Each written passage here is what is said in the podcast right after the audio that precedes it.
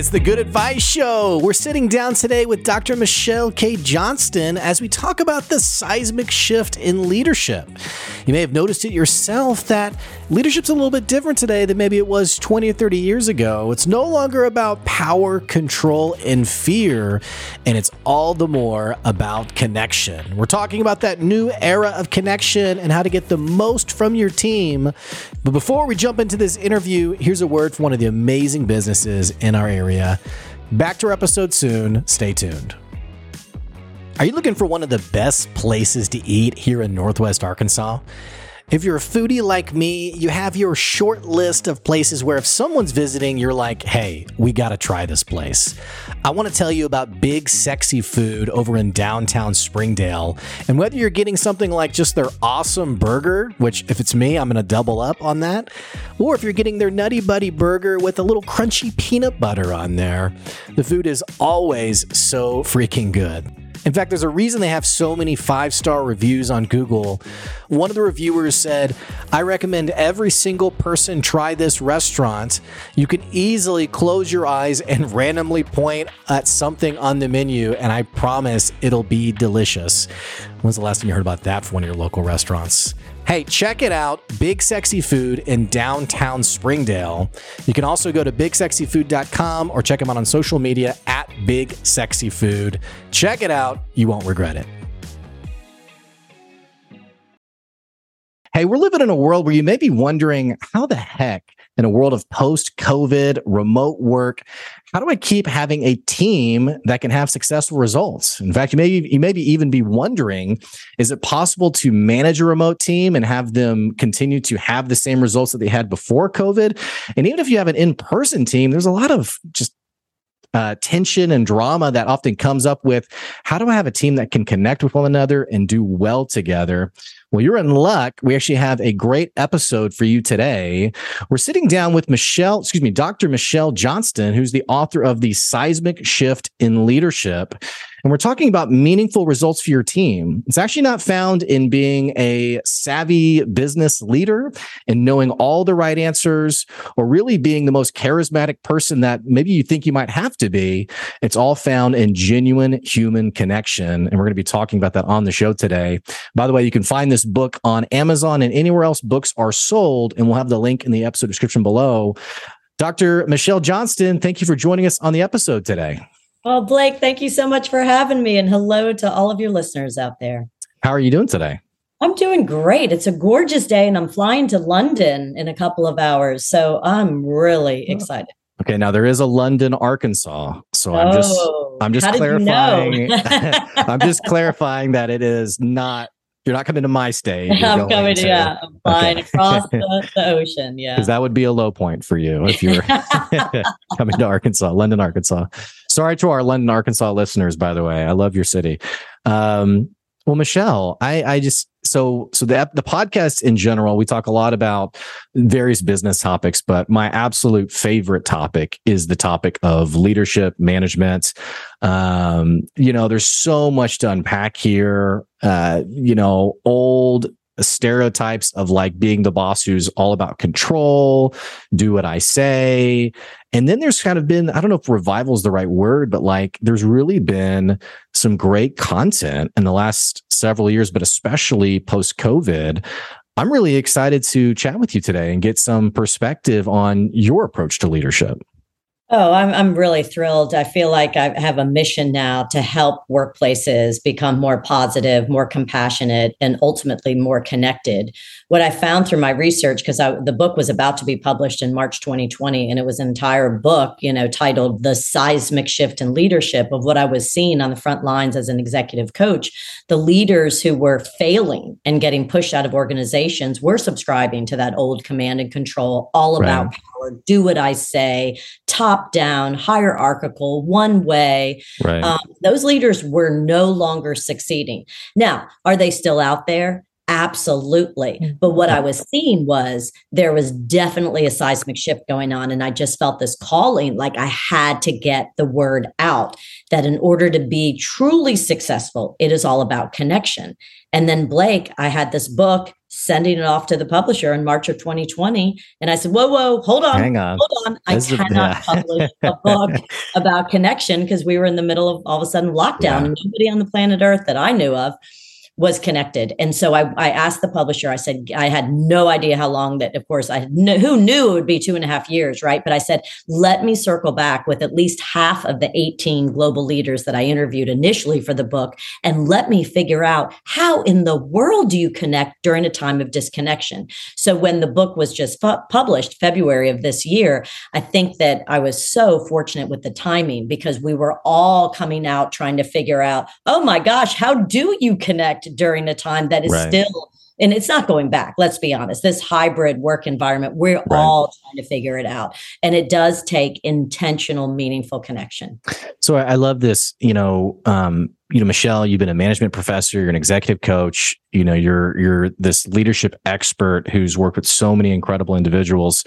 When you first started talking about the power of connection, I feel like when this topic gets broached, sometimes people give kind of like a raised eyebrow of like, oh, great, here's like that, the emotional crap, or like let's talk results.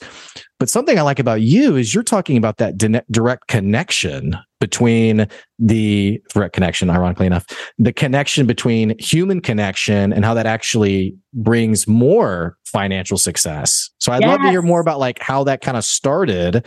And kind of like what, as you started sharing this message, were people jumping on? Were you having to not convince, but maybe, really explain to people what you meant? Like, what were those first days like for you? Yes, I remember when I first, I'll take you all back to probably at least 8 years ago, when I first realized that there was a seismic shift happening, and I hadn't even started writing my book yet.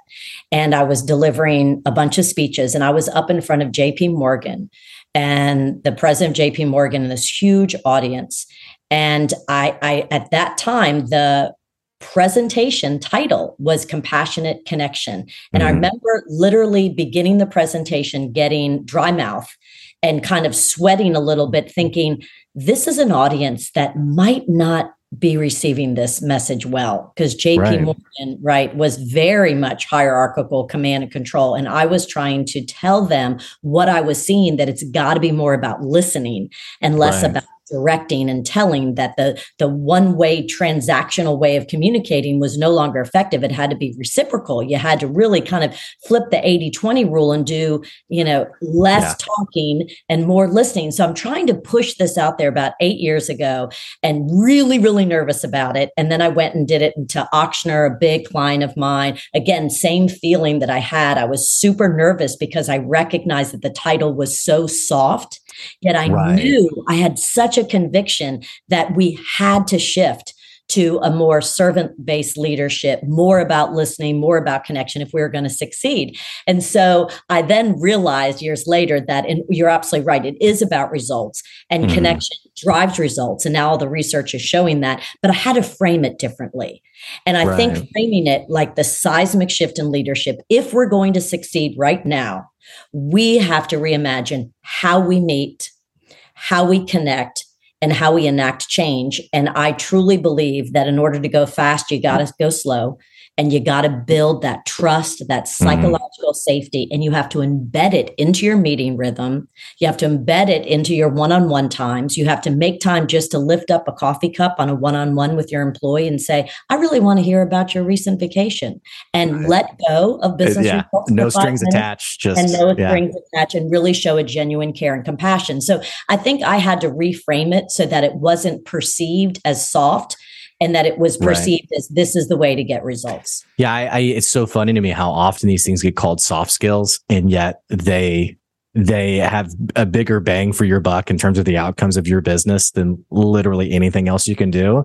But it's like, oh yeah, those soft skills, but they're, like you're pointing out, they're essential for a business that wants to not just survive through something like COVID, but who wants to continue to thrive regardless of the circumstances, right? Well, everything has changed. And it's interesting. I teach leadership at Loyola, and I taught last night. And I had a great guest speaker who's actually in my book. And he's the founder and CEO of a construction company called Max Home. And his whole motto and mission is happiness. Mm. And so he's speaking to my students, and it was more of a conversation. I don't even want my guest speakers to be command and control. I said, I don't want you to come in with a PowerPoint presentation up in front. I said, I arrange my students in a circle and we have a conversation. Yeah. And so we're sitting there in a circle, and he said, you realize that so many people tell me that they can't have a happiness culture, a culture that's based on happy employees, happy customers because of their particular industry. He goes, gang, I'm in construction. Yes. And if I can do it, anybody can do it. And he said, I've got an honest question for you all. How many of you all, before you took Dr. Johnston's class, thought that this connection culture piece was just fluff? And so many of them raised their hands and said, I thought it was so soft. I thought it should just be all about profit and results. These are all business students, right? I thought it should be profit and results, but she got our attention. And he said, yeah, you can still be the manager, the leader who demands results and has, he goes, I really lead in construction. I'm really a leader of sales and marketing organization. And they have very, very hard metrics to achieve every single month. And if they don't achieve those, I hold them accountable. Being a company that focuses on positivity and happiness has nothing to do with being soft on results. It has everything to do with it's how you drive results. And we have to do things differently to still get the results we want. There's this topic of like accountability and like, how do you hold your team accountable? In fact, it's one of like the most commonly asked questions regarding like podcast content. Like, how do I hold my team more accountable? And it's so interesting how people, they look past the fact that this conversation you're talking about of like building trust, of building connection, actually makes the accountability conversation easier, because that trust is there, as opposed to a team that's disconnected. You feel like the boss is micromanaging you. It's just interesting how these things are often seen as mutually exclusive as opposed to hand in hand. That is exactly what we were trying to deconstruct last night, is so many of the students just thought, in order to get the results you want, you've got to be tough on your people. And he's like, no. And this is a very demanding founder. I mean, right. He's very successful, and he demanded results, but he begins every morning asking his executive team, going around, give me one thing that made you happy today. And I said, so do you always have to be happy? He said, no, if your dog died, tell people your dog died and you're really sad. And that's okay too. The point is, we want to focus on bringing your best self to work every day and show appreciation to one another. Give shout outs, tell us what really makes you tick. He said, we begin every meeting with that. We have a happiness conference every year. He said, our Christmas parties, he goes, it's all about levity and fun. He said, I can't tell you, his topic last night was how to connect during the pandemic and to share with the students how he was able to succeed and still focus on happiness during one of the most depressing times in world history, And he said, because we still showed up and we showed people that we cared, and we cared about them as humans first and foremost. Mm-hmm. That's how we got the results. You mentioned a couple times just how, and I love listening to you, by the way, it's like I can totally feel the urgency that you have on this message. And you've said it a couple of times of just like, I had to get this message out. Like, I had to share about this. What was the point that you were like, I have to? Like, was there an event in your life? Like, what caused you to step into this moment of like, not just aha, but now I need to do something about this? I thank you. That's a great question. And there was a year that I had the lightning bolt moment, because this one particular year as an executive coach, 3 of my high level leaders ended up losing their jobs. That has never happened. I felt horrible. Yeah. One was a COO, one was a chief general counsel, and one was an interim CEO. So whenever I begin an executive coaching relationship, I begin with a 360. My mentor is Marshall Goldsmith, and a fantastic mentor. He's the number one executive coach in the world, and he really kind of put the whole executive coaching title on the map. And so you begin with the 360. And so I went back to the data data of these three leaders to see if something jumped off the page. Yeah. And I'm so sorry to interrupt, but for our listeners, a 360 is basically where you ask people who work for you what they think about you. And it's more data oriented than just that, but it's called a 360 because you're getting a 360 view of really your place in the workplace. So I just want to give that data point for our listeners. Well, Dr. Johnston, go ahead. Well said. Yeah. So I ask the leader that I'm about to coach, please give me 10 to 15 names of key stakeholders that are critical to your success. And I want to qualitatively interview them. I want to know, what are your blind spots? What are your strengths? What should you keep doing? What should you stop doing? What are your opportunities for improvement? What does success look like? So I ask all kinds of questions, and I have these huge big data reports. So I went back to these three leaders and looked at the data reports, and something just jumped out at me. Each of these leaders, their team told me, we don't trust them. We don't trust them. And of course, if you lose trust, you're no longer seen as a leader. And then when I went and really, really went deep into the data, I uncovered that the reason why their teams didn't trust the leaders, each leader was trying to be somebody they weren't. And it was different in each case. So one was an interim CEO, a really smart, strong woman who had been mentored for 20 years by her boss. She had been the COO under the CEO, who was hard charging the 90s and the 2000s, unbelievably transactional and hierarchical and aggressive. And guess what? Back then it worked. Yep. And so she's the interim CEO, and she then becomes him. And it did not work at all. And then the other one was a COO, and he had just moved here. And this is a place of deep connection. I think New Orleans is one of the cities. I'm not from here. I moved here as a grown-up for a job. I think it's one of the places that does connection better than others because we have so many rituals and traditions. So last night I ran out after my class to go to the Saints game, right? So we have the Saints that bond us together. We have Mardi Gras that bonds us together. We have Jazz Fest, French Quarter Fest, Essence Fest. We are a festival city, a crawfish city, a swampy city, sometimes hurricane. These rituals and traditions allow us these opportunities as our community to truly come together with something that's beyond us, right? So this particular COO had been a military brat and had lived in Germany and California, Texas, and landed here and moved way outside of the city, was allergic to seafood, didn't drink beer, trained every day of his life for triathlons, Ironmans, whatever. And here he's managing these people who are like, come over on Sunday. It's crawfish season. We're drinking, we're drinking. And it so just, funny. He put a wall up because he felt so uncomfortable. So his people were like, how in the world can we be led by somebody who's got a wall up? So that was my lightning bolt moment that people who are trying to be perfect, whatever perfect is to you, that are uncomfortable in their own skin. So they try to show up as somebody else. Perfection equals disconnection. And I'll say that again. That's what I learned. Perfection equals disconnection. So once I realized, whoa, if you're not connected with yourself, there's no way you can be connected with your team or connected with your company or connected with your community. And that was the lightning bolt moment. And it's for people who are listening, who maybe you manage people, or maybe you're stepping into managing for the first time, it could be incredibly intimidating because I love that comment you made of perfection equals disconnection, because we do often have that perfect boss in our mind of who we want to be like, or we maybe have the image of that awful boss that, as long as I'm not that person, I'm doing okay. And I think it's just good advice. I think it's a relief for us as leaders to know that we don't have to be that perfect leader. But when it comes down, I mean, let's really just parse this back for a second.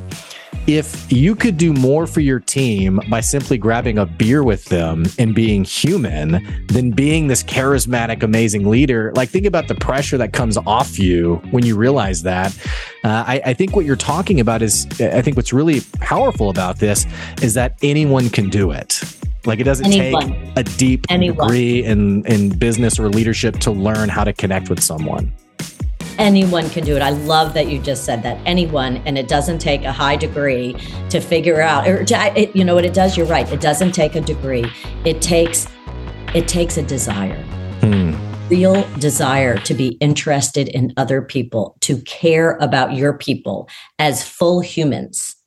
And I think when we were all in lockdown, all of a sudden using the Zoom and the Google Meets and the Teams And we saw dogs and babies and unrenovated kitchens and children screaming. And you said you're a 2.5-year-old. So, right, you had a baby. If we're lucky, she'll bang on the door at some point during this call. So. I'm sure. And what's beautiful now, I hope, is that we've all learned that we are fully human. And to be a great worker, you can't really compartmentalize and just say, oh, this is now just the professional me. And I have to pretend like I don't have anything else going on in my life. My hope is that we now see the children and the dogs barking and the UPS man, and we have more empathy and compassion, and we see you as fully human, and we appreciate that. And that's why I really do. You talked about advice and concrete strategies. I truly believe that when you have a team meeting on Zoom, and you're not in person, that you really should begin with a connection question.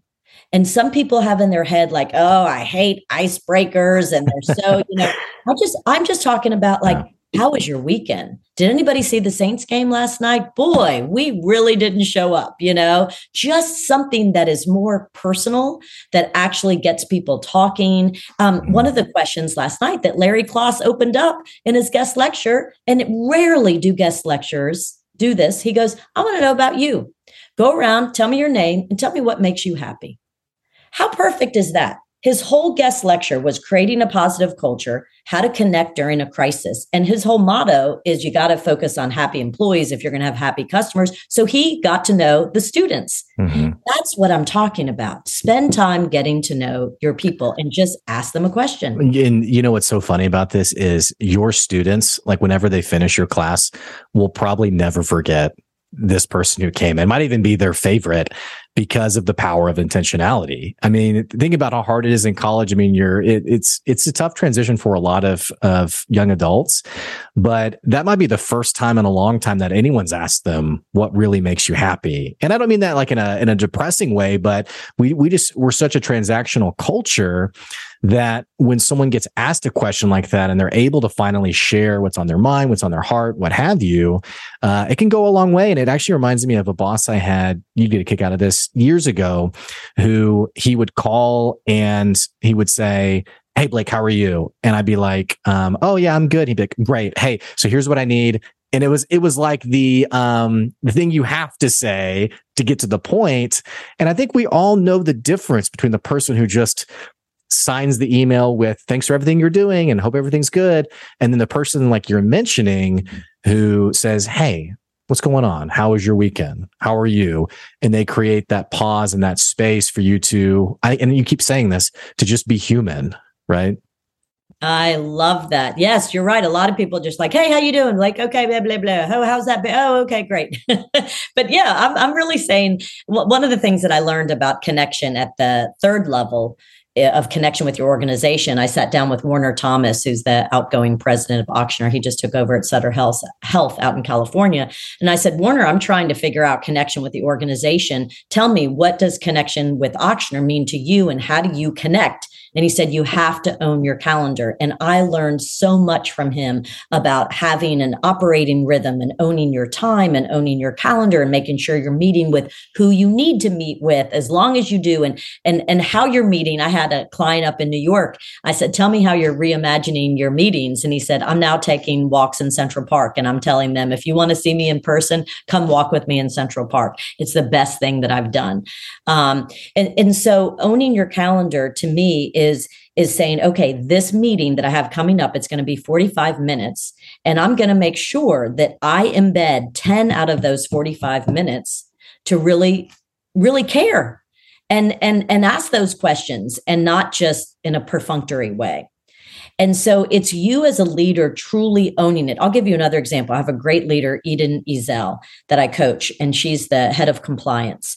And she said, Michelle, I work so hard on owning my calendar. She said, I've learned my natural rhythms, how I work best. So Monday mornings, I don't allow any meetings because I'm planning, making sure I can be at my best for the entire week. And then Friday afternoons, I don't have any meetings because I'm spending time thanking, showing appreciation appreciation and following up.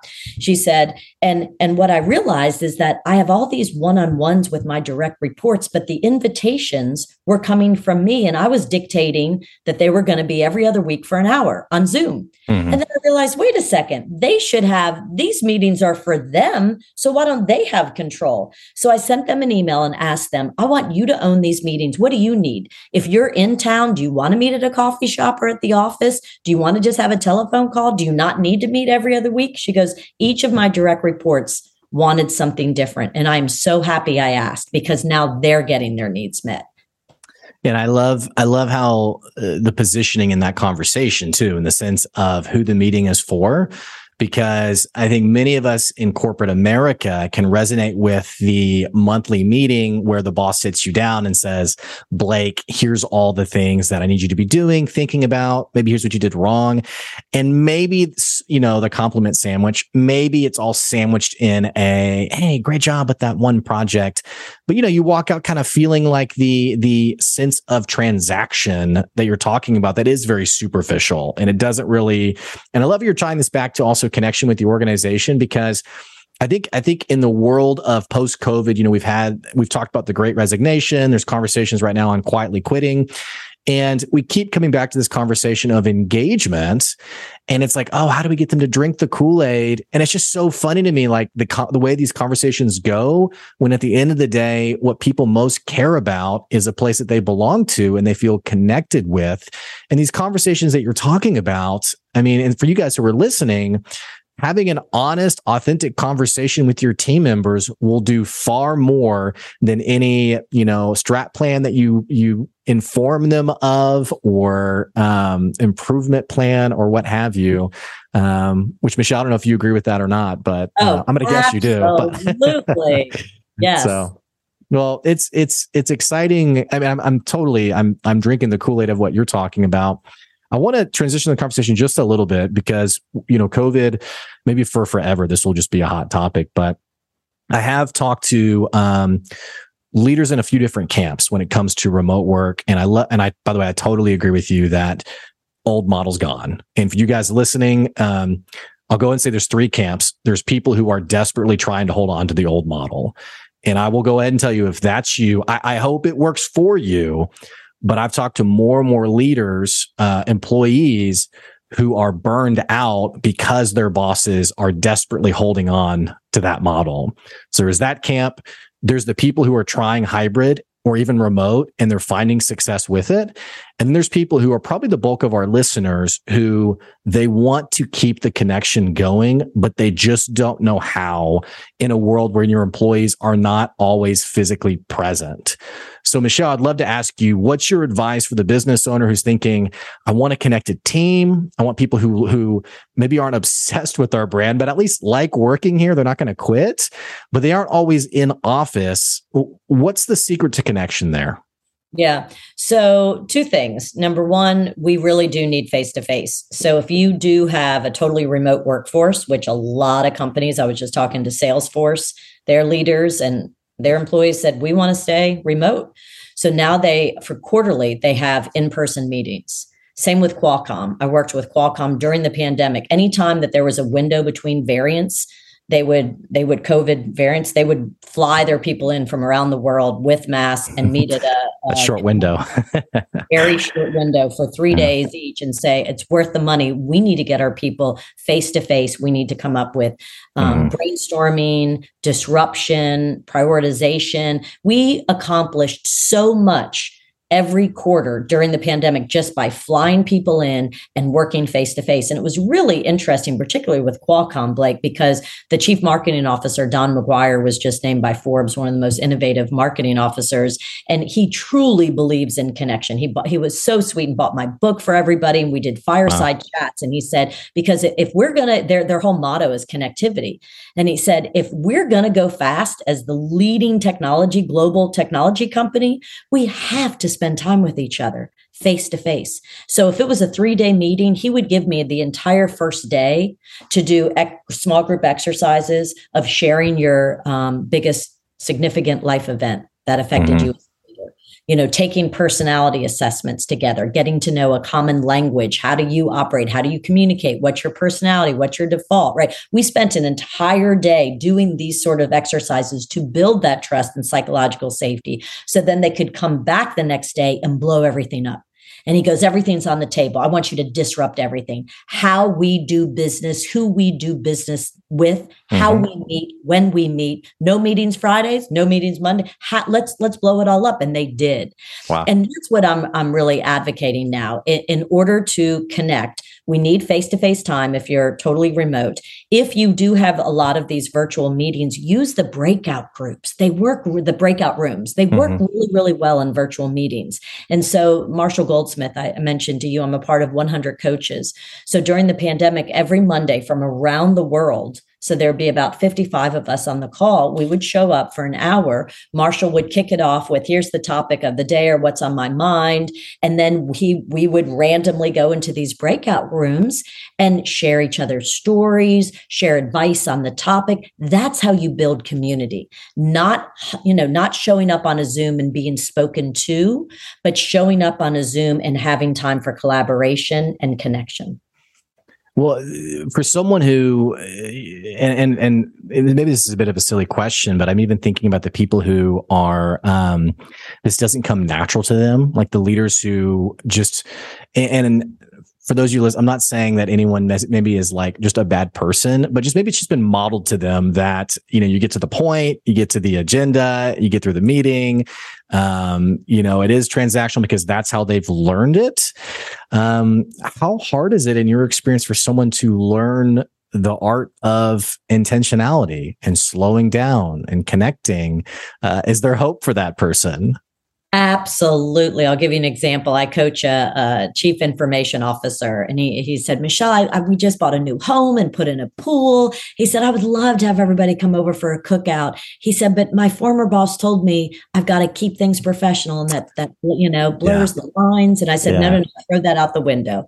I said, that's just an old vestige from old times. I said, have your people over for a cookout. That is beautiful. And after he did, he goes, that's the best thing I've done in a long, long time, because his whole workforce is remote.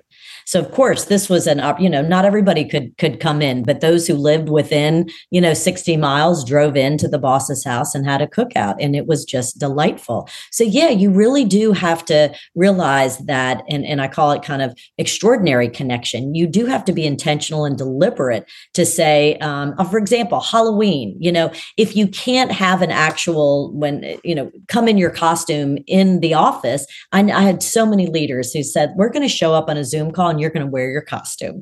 We are going to have fun with this. Employee Appreciation Week, they had games and contests, and you have to embed time for face-to-face connection and laughter and levity. Mm-hmm. Well, and I think something also that the subtext that I'm thinking about too, for you all who are listening is, I think another reason this is so challenging, and Michelle, I'd love to hear your perspective on this, is when we talk about investing in your team, I just think of that word investment. There's often a financial cost. You mentioned the Qualcomm team that flew people in. That is no cheap endeavor. And I think for those of us who are maybe wading into these waters for the first time, you have to understand that it's kind of like, Michelle, I had someone who called me about advice for an employee appreciation party at the end of the year because the sales had just like erupted. They'd done so well. And she said, I want to do an end of the year party. It's for 100 people or 200 people. My budget is $100. And I was like, okay, so you can't even afford food for them. But she was like, yeah, but that's our budget. And I remember laughing in that conversation, thinking like, there's no way you can create intentional connection if you aren't willing to invest. What's your take on that? Oh, absolutely. I was just over at a girlfriend's house, and her husband walked in, and he runs a big company. And he said, oh, Michelle, I'm so glad you're here. Have a glass of wine with me. I said, what's up? He goes, we're debating about the Christmas party. He goes, the Christmas party is really expensive. He said, do we have to do it? And I said, well, I'm not telling you what to do, but let me tell you what my research has uncovered, that in order to have really connected employees who are connected with your company, those rituals and traditions are so important. So yeah, you've had a tough year, but to give up the Christmas party, I wouldn't do it. Mm-hmm. I would absolutely keep the Christmas party, and you have to move to a lunch rather than a big dinner soiree. Okay, do it. But keep those rituals and traditions to keep people connected. Don't give up the Christmas party. How do you, so I love this conversation of like being the leader who's initiating and creating these rituals and traditions. How do you create a work environment where the employees feel free to create their own rituals, to sort of like take part in this culture building process? Yeah, a lot of my leaders, when I asked them that, they said, well, I'm going to put somebody in charge of culture. So when you're, a high level executive, you should be about strategic thinking and you should embed time in your operating rhythm for all that time. I'll never forget Warner Thomas also said, Michelle, you coach a lot of my leaders. I pay them big bucks for their brains. Look at their calendars. If they don't have time embedded to strategically think and brainstorm, they're in trouble, because that's what I'm paying them to do rather than just reacting. So a lot of my leaders, I'll say, culture is incredibly important. I know you've got 2,000 people under you. And I would say, what can you do? And they'd say, I'm going to put together a culture committee. So I'm going to put somebody in charge of that. And then they're going to get they're going to ask around and do a survey. How do you want to celebrate employee appreciation, week? How do you want to celebrate Halloween? What do you want to do about the Christmas party? And then you get feedback from everybody. But yeah, that also, it's just because the leader's not in charge of it doesn't mean that it's not important. Now it represents the people. Right. No, I love that advice. Michelle, this is exciting stuff. And I hope for those of you who are listening that you feel, I feel empowered only because I can see the direct, like you make it sound so easy in the sense of anyone can do it. And I hope you guys listening feel that same way. You've published this amazing book, The Seismic Shift in Leadership. What's next for you? Is there going to be like a part 2 or a next book you're working on? Or, I know you have incredible customers now that you're working through with. What's next for you and your business? Yeah, I want to really focus on how to build cultures of connection. That's what's next. So I think this book identified the seismic shift and talked about what no longer will work with this new generation and this new hybrid work environment. We know now what doesn't work, and I'm trying to create strategies or make sure that people understand the strategies. And I think the next big project is, how do you really create an organization, a culture of connection? Mm-hmm. One last question, that culture of connection, how much nuance is there when it comes to coaching or leading, leading a team of multiple generations? Because I hear this a lot is from bosses who don't just say things like, I'm a millennial, and I'll have like maybe a customer who's like, millennials are just awful. And I'm like, okay, well, thanks. But I just heard from someone the other day that, hey, Gen Z, it's just really tough to manage. And I even think about one step past that, people who are managing a multitude of generations, you're wearing a lot of hats. What does that culture building conversation look like when maybe there's a multitude of different values? There's people who want different things. Like, how do you balance all of that as a boss? Yeah. So I'm developing right now a free connection assessment, because what I've learned, Blake, is it really doesn't matter what generation you're in. As humans, we want to be seen, heard, valued, and appreciated. Wow. That's great. And so you'll see it on my website. Hopefully by the end of the year, you can take a free connection assessment and also use the questions to ask your team. So I'm doing it for free with all of the clients that I coach. I said, do you want to know how well you're connecting with your team? I'm going to go ahead and send out a Survey Monkey asking these questions. Do your people, do they feel seen, heard, valued, and appreciated? No matter if they're a millennial, a Gen Z, Gen X, whatever they are, we as humans, we want to be seen, heard, valued, and appreciated. I love that. Powerful words. And for our listeners, we're going to have Michelle's website, michellekjohnston.com, down in the episode description below. This episode should be up around the start of the next year, so you should be able to find that connection assessment on her website. Michelle, thank you for joining me today. What's the best way for people to connect with you? Thank you so much, the listeners. I would love to hear from you. Please go to my website, michellekjohnston.com, and you can contact me. You could buy the book. You can do a communication preference profile assessment, all kinds of great things. I also have a podcast called The Seismic Shift, and continuing these discussions. But Blake, you were a fantastic host. Thank you so much for having me. Of course. Well, I appreciate you coming on today. I'm really excited to get some feedback on the episode and, more importantly, motivate people who are listening to go out and connect with their teams. Michelle, it's been great having you on today. Thank you. Oh, thank you. Mm-hmm. Dr. Michelle K. Johnston on the podcast today, a management professor, executive coach, and leadership expert, and more importantly, the author of The Seismic Shift in Leadership. It's an Amazon bestseller. You can find it on Amazon. Also, you can find a link on her website and anywhere else you would buy books. And hey, if you're checking out the podcast and this is your first time listening to the podcast and you like the podcast, what the heck are you waiting on? Click the subscribe button and the follow button so you can keep getting good advice wherever you are and wherever you are in your business. And don't forget, you can always talk to me about checking out more information, not just on the podcast, but other things that there are exciting things that we're doing through Good Advice and the Good Advice brand. You can find more info on our website and also via my email, blake@goodadvicecoaching.com. Hey, thanks for tuning in today. That's today's Good Advice, and we'll catch you later. See ya.